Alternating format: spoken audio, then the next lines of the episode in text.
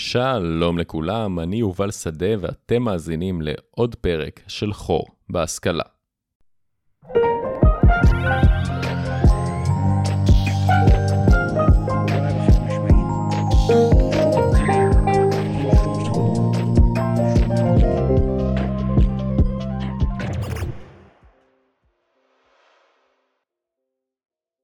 היי, מה שלומכם?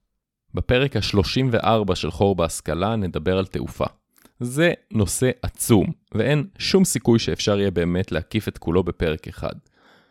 ולכן נושאים שלמים כמו תעשיית התעופה המודרנית, הכלכלה של התעופה, אה, בואינג ואיירבאס ועוד כל מיני דברים, נאלצו להידחק הצידה. על מה כן נדבר? על הבסיס, כיאה לחור בהשכלה.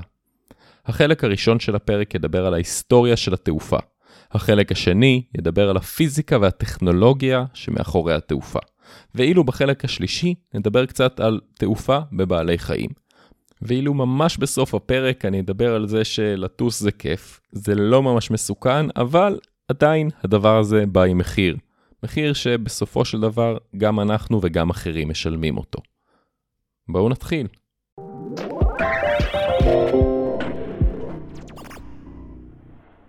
רגע לפני שנתחיל באמת, אני מזכיר לכם שאם מישהו מכם מעוניין לתמוך בפודקאסט, אז יש אפשרות לקנות לי קפה. אפשר למצוא את הלינק לדבר הזה בתיאור של הפודקאסט, וגם בדף הפייסבוק של חור בהשכלה. תודה לכל מי שתומך בפודקאסט, וגם לכל מי שמאזין. עכשיו, נתחיל באמת. כשניגשים למושג כמו ההיסטוריה של התעופה, אז עולה השאלה, איפה מתחילים? מה בעצם מתחיל את ההיסטוריה של התעופה? הרגע הראשון בו בני אדם הצליחו לעוף בשמיים?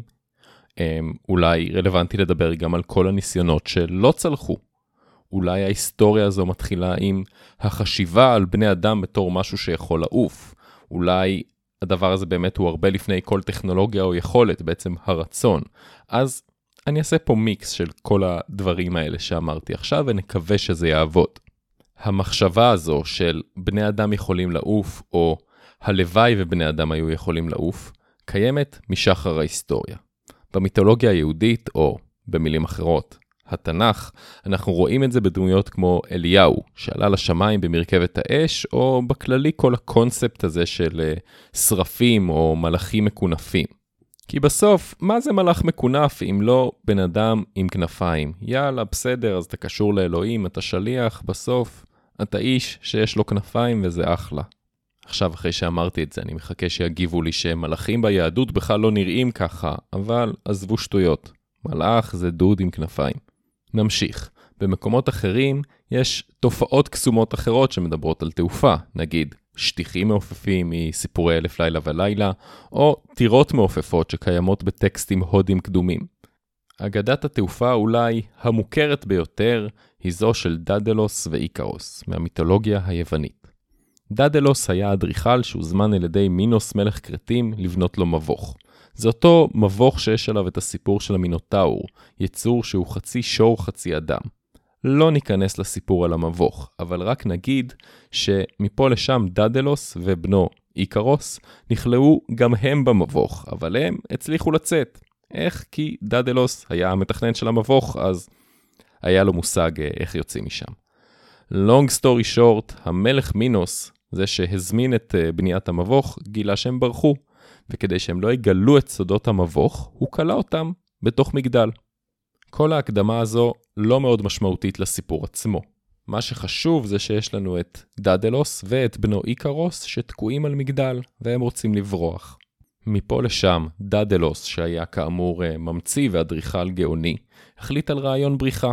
הוא ובנו יאספו את נוצות הציפורים שהגיעו למגדל, הן יחברו אותן אחת לשנייה בעזרת שעווה, באופן הזה הם יוכלו לבנות לעצמם כנפיים מלאכותיות, וככה הם יוכלו לעופף החוצה מהמגדל, ממש כמו ציפורים. ההמצאה הצליחה, ודדלוס ואיקרוס קפצו מהמגדל ועפו בעזרת הכנפיים שלהם ונמלטו.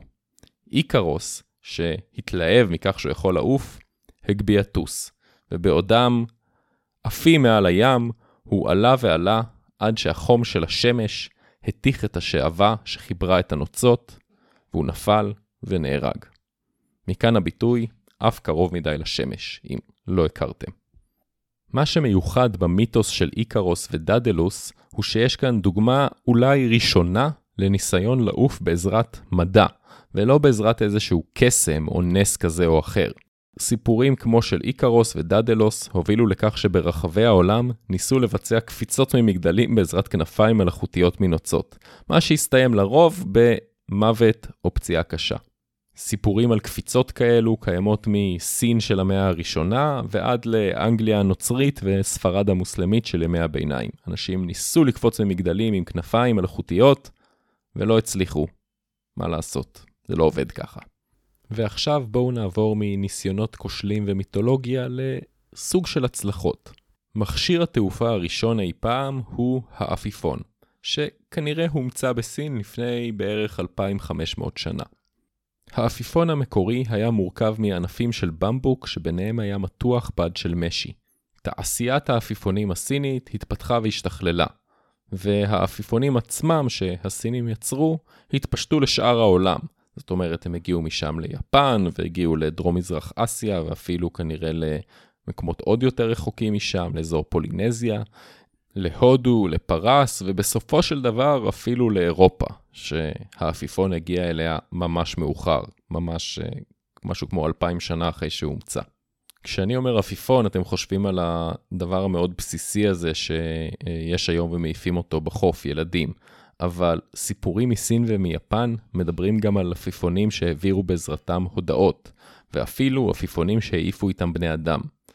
מרקו פולו האיטלקי, שגילה את סין בשביל אירופה, תיאר את העפיפונים הללו בסיפורים שלו, והוא סיפר שהסינים נשאו איתם באמת בני אדם, אבל מרקו פולו לא תיאר את זה בתור איזה חוויה שקושרים בן אדם לעפיפון, אלא בתור איזושהי פרקטיקה מתעללת ואכזרית שהסינים השתמשו בה, בין היתר בשביל לדעת האם אפשר לצאת לים לשוט. זאת אומרת, חיברו בן אדם לעפיפון, ואז uh, הספנים ככה הבינו אם אפשר לצאת להפלגה.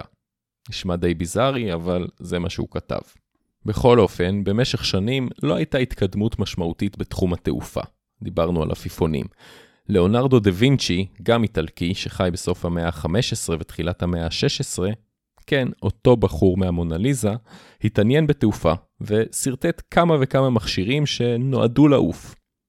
לצערו, ואולי גם לצערנו, הפיזיקה מאחוריהם לא הייתה מדויקת ולא ניתן היה לעוף איתם, אבל הוא עדיין הקדים את זמנו מאוד. מפה לשם הגענו לשנת 1783, אחת השנים הכי חשובות בתולדות התעופה. אני אומר תעופה, אבל אני מתכוון לסוג מסוים של תעופה, תעופה שנקראת תעופה קלה מן האוויר, או במילים פשוטות, כדורים פורחים. כל ההתפתחויות בתחום הזה של כדורים פורחים התרחשו בצרפת, ואנחנו מדברים על 1783, שש שנים לפני המהפכה הצרפתית. ביוני של אותה שנה עשו האחים מונגולפיה היסטוריה, כשהם הטיסו כדור פורח לא מאויש בעזרת אוויר חם. חודשיים וחצי לאחר מכן, האחים רוברט הטיסו לאוויר כדור פורח, אבל מסוג אחר, כזה שמבוסס על מימן.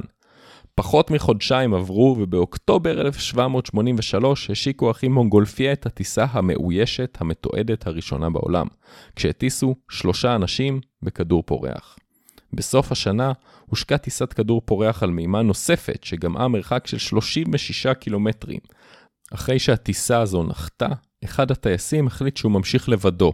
למה? כי הייתה שקיעה והוא רצה לרדוף אחרי השמש ולראות אותה שוב. הוא המריא לגובה של שלושה קילומטרים עם הכדור פורח. הוא ראה שוב את השמש, הוא הצליח, אבל הוא סבל מלחץ נוראי באוזניים ולא הסכים אחרי זה לטוס שוב בחיים. הכדורים הפורחים הוחלפו די מהר על ידי טכנולוגיה חדישה יותר, מה שנקרא ספינות אוויר. שזה כמו כדור פורח, אבל עם יכולות של ניווט והיגוי, יחסית נורמליות. ספינות האוויר פותחו בין היתר על ידי גנרל גרמני-אמריקאי בשם פרדיננד פון צפלין, שהמילה צפלין אה, דבקה בספינות האוויר מאז. השימוש בספינות אוויר דעך עם המצאת המטוסים, ופסק לחלוטין עם אסון ההינדנבורג, בו נהרגו 36 בני אדם, בגלל אה, פיצוץ מהמימן שהספינת אוויר הייתה מלאה בו. אסון נורא. רגע, אבל אתם מאזינים חדים, ואתם שמעתם שאמרתי מטוסים. אז כדורים פורחים למיניהם מוגדרים בתור תעופה קלה מהאוויר. אבל הגביע הקדוש הוא לא לרחף, אלא לעוף עם מכשיר שהוא כבד יותר מהאוויר. ציפורים הרי לא מלאות בהליום או מימן, והן כבדות יותר מהאוויר, וזה מה שאנחנו רוצים. החל מהמאה ה-17 החלו באירופה ניסיונות כאלו ואחרים לתעופה או דאייה כבדה מהאוויר.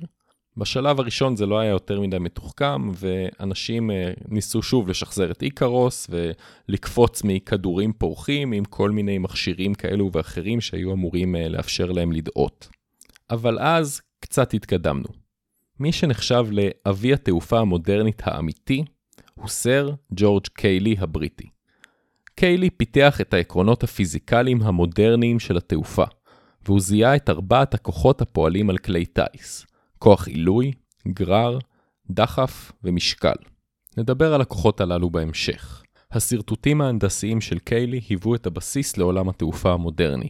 קיילי עצמו הצליח לייצר דאונים כמו שמעולם לא עשו לפני כן, הוא הצליח אה, להטיס, אה, נקרא לזה, אה, בעזרת דאון ילד ואחר כך גם מבוגרים. בעצם הוא קטע את העידן הזה שבו אמ, אנשים קופצים ממגדלים ומתרסקים. הוא באמת הצליח להטיס אותם, אמנם בלי מנוע, אבל אה, בעזרת דאון. אחרי קיילי היו כמה וכמה ממציאים שקידמו עוד את עולם התעופה. ביניהם שווה להזכיר את קלמנט אדר שהמציא את האביון, שעל שמו נקרא האווירון. אדר היה הראשון שביצע טיסה ממונעת בעזרת קיטור שהמריאה ל-50 מטרים. במילים אחרות אפשר להגיד שאדר היה באמת הממציא של המטוס, אבל המטוס שלו לא היה כל כך פרקטי ואי אפשר היה להשתמש בו לשום דבר. ועכשיו הגענו לאחים רייט, הממציאים הרשמיים של המטוס. האחים אורוויל ווילבור רייט נולדו באוהיו, ארצות הברית, ב-1867 ו-1871 בהתאמה. חוץ מהם, היו להם עוד חמישה אחים ואחיות רייט אחרים. אורוויל ווילבור לא סיימו תיכון, והם צברו את הידע הטכני שלהם מעבודה בעולמות הדפוס והאופניים. אגב, הרבה מחלוצי התעופה היו גם אנשי אופניים. ב-1903 האחים רייט הצליחו לעשות את מה שמעט עשו לפניהם, אבל טוב יותר, והצליחו להטיס מטוס ממונע בבנזין עם שני פרופלורים למרחק של 37 מטרים. באותו יום הם הצליחו להטיס את אותו דגם למרחק של 260 מטרים. הטיסה תועדה והגיעה גם לתקשורת. דגם המטוס השלישי של האחים רייט, שנקרא פלייר 3, הפך להיות המטוס האמיתי הראשון שאפשר באמת לשלוט בו, ולהשתמש בו מעבר לאיזשהו ניסוי רגעי.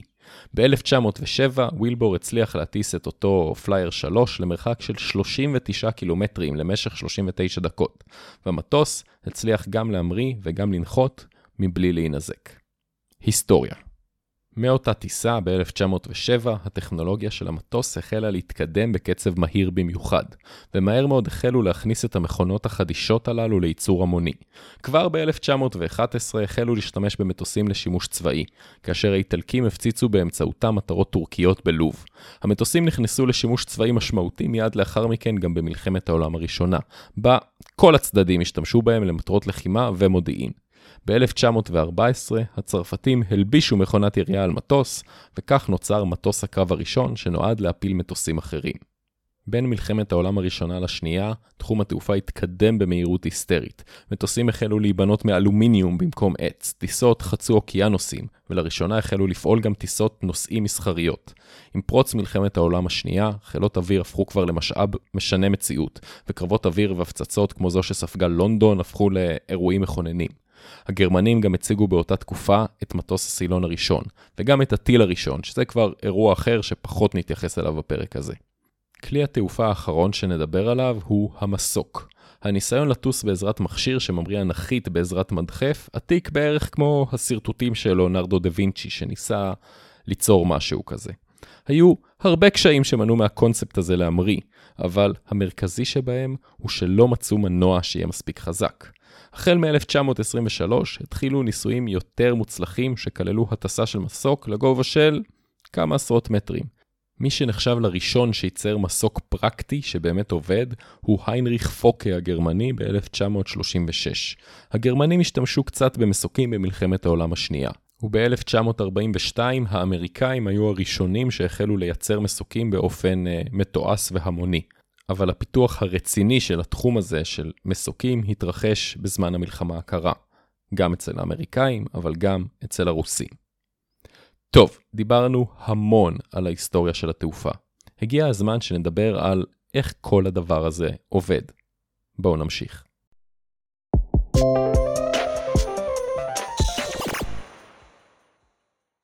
בחלק הראשון של הפרק דיברנו על סוגים שונים של תעופה. עכשיו ננסה לקחת את הסוגים הללו ולהסביר כיצד כל אחד ואחד מהם עובד. נתחיל מהקל הכבד, וכשאני מדבר על קל אני מתכוון לזה. טכנולוגיית התעופה הבסיסית ביותר, שהיא גם הכי פשוטה להבנה, היא תעופה קלה יותר מן האוויר. זו הטכנולוגיה שעומדת בבסיס כדורים פורחים וספינות אוויר. הקונספט הוא פשוט. אם יש לנו חומר שהוא קל יותר מהאוויר, אז הוא פשוט יעלה למעלה. בדיוק כמו שאם יש לנו חומר שהוא כבד יותר מהאוויר, אז הוא ייפול למטה. האוויר בכדור הארץ מורכב מ-78% חנקן, 21% חמצן ו-1% של גז ארגון. בטבע קיימים שני חומרים בלבד שבמצב רגיל הם יותר קלים מתרכובת הגזים שמרכיבה את האוויר שלנו. שני החומרים הללו הם הליום ומימן. וזו הסיבה שאם אנחנו ממלאים בלון בהליום, אז הוא עף, בגלל שהוא פשוט יותר קל מהאוויר שסביבו. אגב, מימן עוד יותר קל מהליום, אז למה לא משתמשים בו במקום? אז הסיבה היא שמימן הוא דליק ונפיץ, לעומת הליום שלא, והדבר הזה יכול להוביל וכבר הוביל לאסונות. מה לגבי כדור פורח? הוא הרי לא מלא בשום חומר מיוחד, אז כדור פורח, למי שלא סגור על זה, פועל בעזרת הפעלה של מבער, זאת אומרת אש, שמחמם את האוויר מתחת לבלון פתוח שמעל אה, לסל שמחזיק את הנוסעים.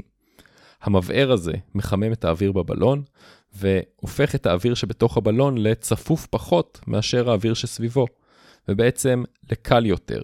באופן הזה, הכדור הפורח בעצם צף באוויר. אוקיי, אז זו הייתה תעופה קלה מהאוויר. בואו נתקדם לתעופה כבדה מהאוויר, למטוסים. קודם דיברתי על ג'ורג' קיילי, שהצליח להבין את החוקים של עילוי, גרר, דחף ומשקל. הגיע הזמן לדבר על המושגים הללו, שמתייחסים לארבעת הכוחות שפועלים על כלי טיס. הכוח הכי ברור ומובן הוא המשקל, או פשוט כוח המשיכה. המשקל זה הכוח שמופעל על כל כלי טיס מלמעלה למטה. בעצם שואף להצמיד את המטוס לצורך העניין לקרקע.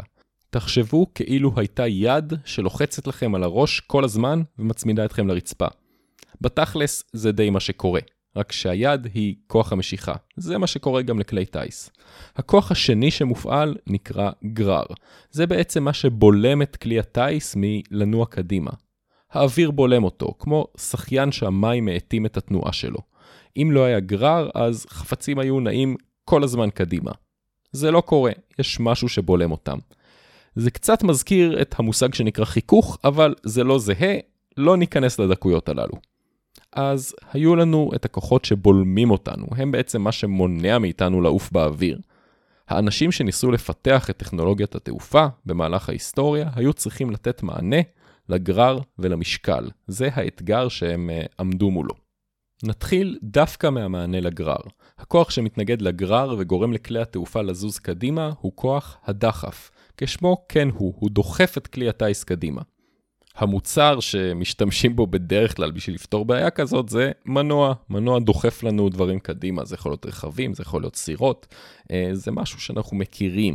רק שבמקרה שלנו אנחנו לא רוצים רק גלגלים שיסיעו את המטוס אה, כשהוא מנסה להמריא, אלא משהו שידחוף אותו גם באוויר. אז הדבר הזה נקרא מדחף או פרופלור. המדחף דוחף את האוויר אחורה, וכך מניע את המטוס קדימה. קצת כמו משות שמזיז את המים אחורה ודוחף את הסירה קדימה. מנוע סילון פועל באופן מאוד דומה, הוא פולט אוויר דחוס שמזיז את המטוס קדימה. אז ככה פתרנו את בעיית הגרר, עם מנוע שיוצר דחף. ועכשיו אנחנו מגיעים לחלק המעניין באמת, הכוח שפועל נגד כוח המשיכה, כוח העילוי. עילוי הוא הכוח שפועל נגד המשקל ונגד כיוון המשיכה. זאת אומרת, מלמטה למעלה.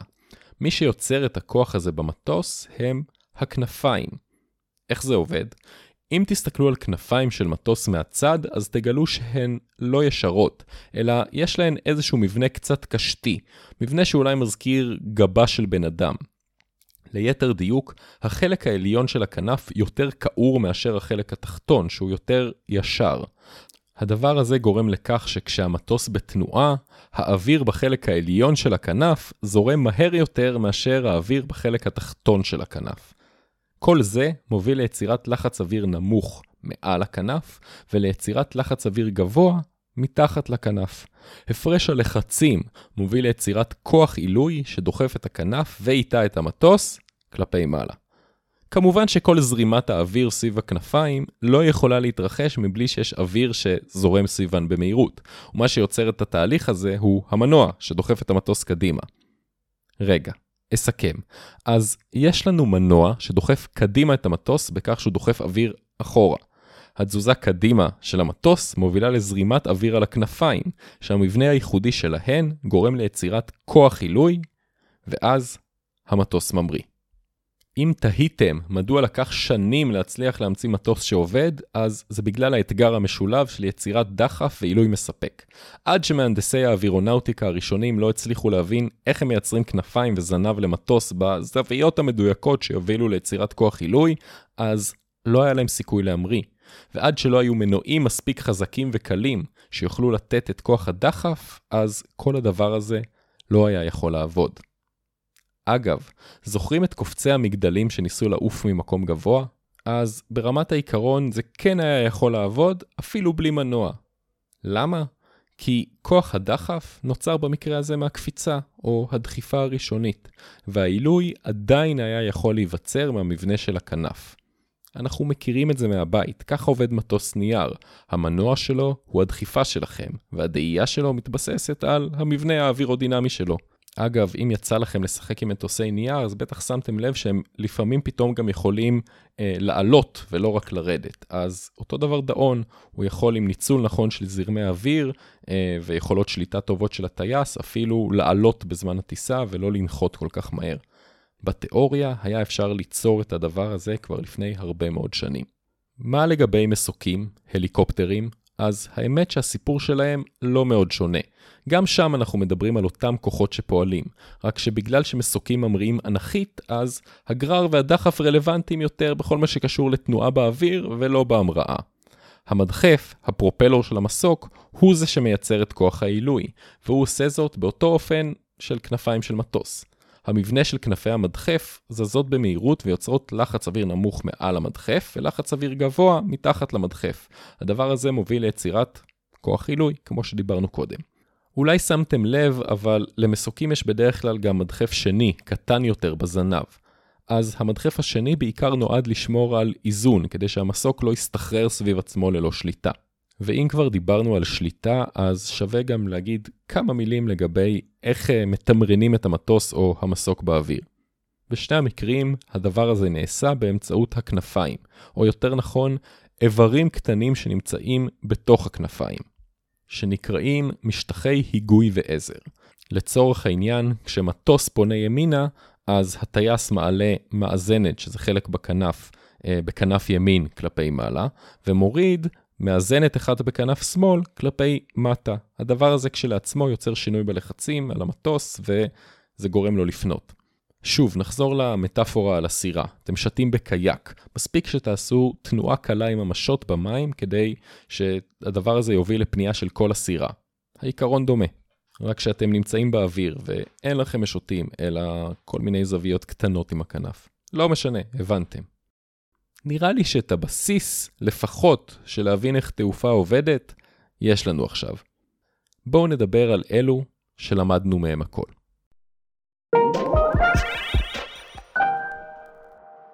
אחת מהסיבות לכך שבני אדם תמיד רצו לגעת בשמיים היא שהם פשוט קינאו. הם ראו שיש מי שנולדו לזה ומצליחים לעשות את זה בקלות. הכוונה כמובן היא לבעלי חיים. ההמשך הכמעט טבעי למילה לעוף הוא כמו ציפור, אבל ציפורים הן ממש לא היחידות בממלכת החי שיש להן את היכולת הזו. במהלך מיליארדי השנים שכדור הארץ קיים, תהליכים אבולוציוניים הובילו לכך שתעופה בבעלי חיים התפתחה באופן עצמאי ונפרד לפחות בארבע פעמים שונות. אם מוסיפים לזה גם בעלי חיים שיכולים לדאות, אז בכלל מקבלים מספר עצום של יצורים שהתפתחו וקיבלו את היכולת הזו. תעופה נחשבת לאסטרטגיה טובה ואפילו טובה מאוד בשביל בעלי חיים. ההוכחה המרכזית לכך היא שכל ענף של בעל חיים שפיתח יכולת תעופה גרר אחריו יצירה של אלפי מינים וזנים.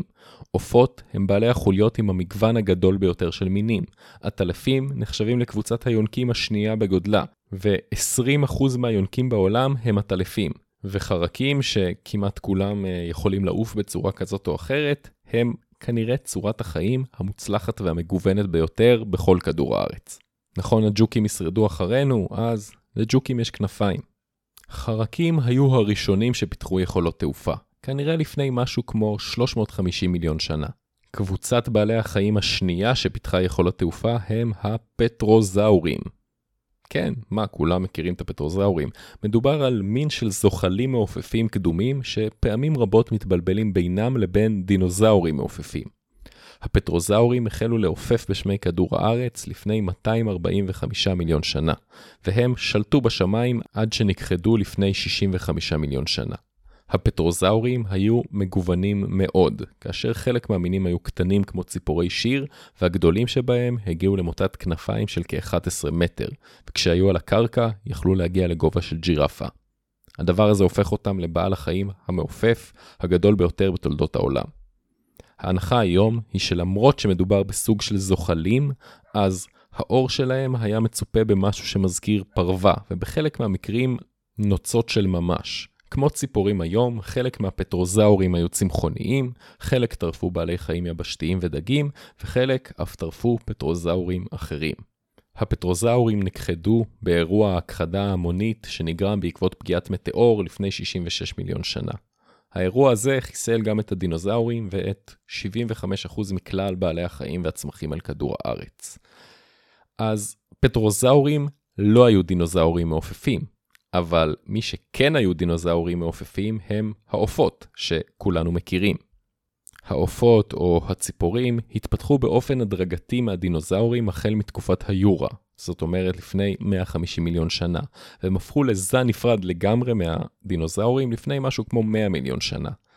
רוב מיני הציפורים נכחדו יחד עם הדינוזאורים, ומי ששרדו היו מעט זנים, רובם ציפורי מים דמויי ברווזים וציפורים יבשתיות אה, שדמו קצת לתרנגולת. כל שאר הציפורים המודרניות התפתחו מאותם ברווזים ותרנגולות. קרובינו העטלפים, קרובים שלנו בגלל שאנחנו והם יונקים, התפתחו מיונקים קדומים לפני משהו כמו 50 מיליון שנה. אבל בגלל שמדובר בחיות קטנות עם מבנה עצמות מאוד עדין, אין הרבה מאובנים שהשתמרו וקשה מאוד לחקור את האבולוציה של העטלף. דיברתי הרבה על אבולוציה, אבל גם כאן נשאלת השאלה, איך בעלי חיים עפים? אז הזכרתי קודם את זה שיש בעלי חיים שהם דועים, כמו נגיד הסנאי המעופף, הוא לא באמת עף, הוא דועה. אותו דבר לטאות כאלו ואחרות, יש גם צפרדעים שדועות, אפילו נחשים, ודגים, כן, דגים שקופצים מהמים ויש להם יכולת דאייה. אז במקרה הזה מדובר במשהו יחסית פשוט. המבנה הפיזי שלהם יוצר את אותו כוח עילוי שדיברנו עליו קודם, כמו כנף. הם קופצים ממקום גבוה, ומרחפים באופן לא מאוד שונה ממטוס נייר. אבל זה לא פרק על דאונים, בואו נדבר על אלו שעפים באמת, כמו נגיד הציפורים. אז בניגוד למטוסים, אצל ציפורים אין מנוע שיוצר דחף וכנפיים שיוצרות עילוי. במקום זאת, יש לנו כנפיים שיוצרות את שני הכוחות הללו ביחד. אפשר להגיד שכנפיים של ציפור משמשות גם כמדחף וגם ככנפיים. לא מטוס ולא הליקופטר, אלא גם וגם. הדבר הזה הופך את התעופה של בעלי חיים לאירוע הרבה יותר מורכב ומסובך להבנה מאשר תעופה של מטוס, וזו גם הסיבה שבני אדם לא ממש מצליחים לחקות אותה.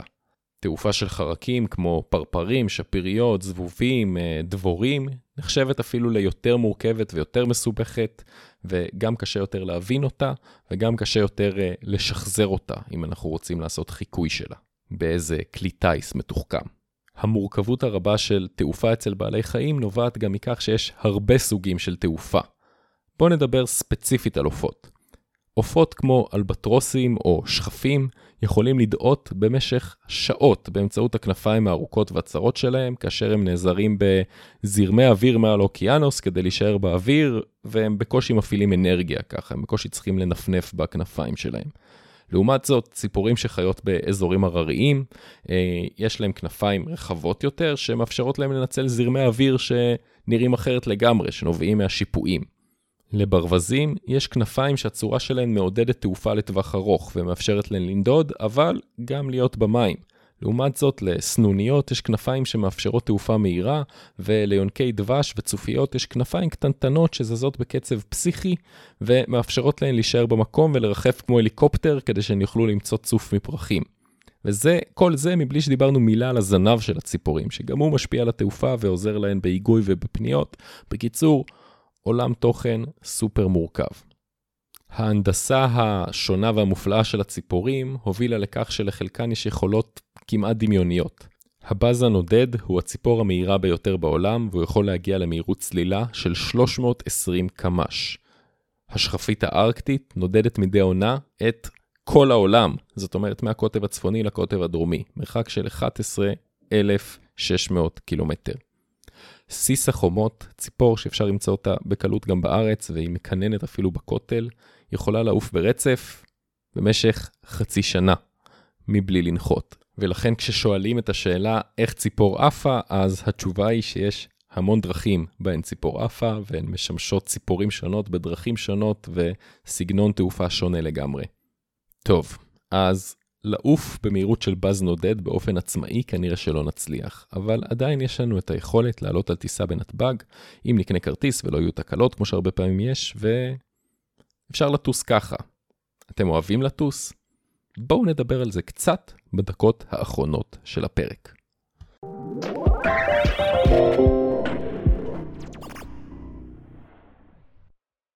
ועכשיו למשהו אחר לגמרי.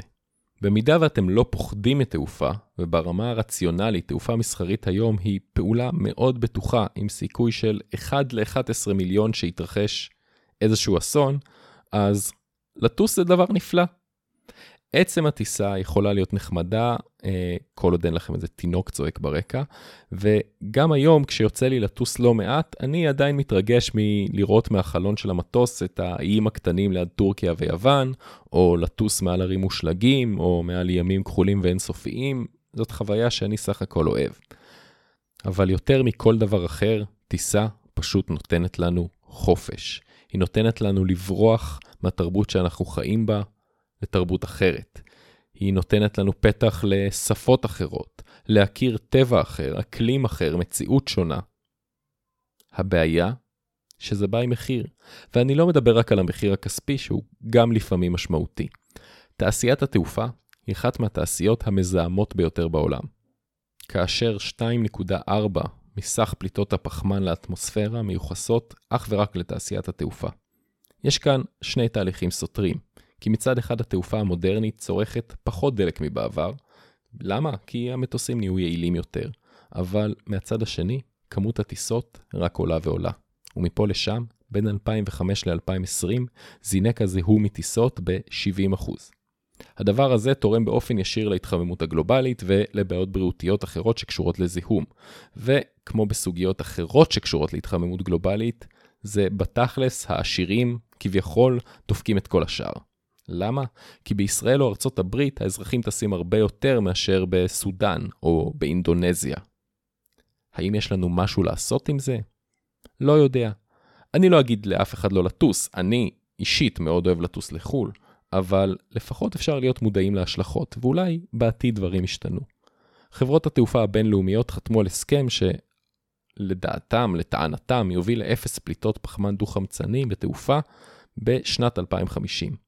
איך? בעזרת שיפורים טכנולוגיים כאלו ואחרים. אני לא יודע איך הם מתכוונים לעמוד ביעד המאוד שאפתני הזה, אבל מאחל להם ולנו שיש מאחורי ההצהרות הללו לפחות בדל של אמת. כי ההתחממות הגלובלית זה דבר אמיתי ודבר מסוכן ואולי שווה להקדיש לו פרק. תודה לכם שהאזנתם עד עכשיו. אני יובל שדה, אני מנחה את הפודקאסט, יוצר אותו, מתחקר, את כל הדברים הללו אני עושה. אם אתם רוצים לתרום ולעזור לפעילות שלי, אתם מוזמנים להזמין אותי לקפה, דיברתי על זה גם בתחילת הפרק. תודה לכם שהאזנתם, איזה כיף שאתם מאזינים עד לסוף הפרק. וזהו, ניפגש בפרק הבא.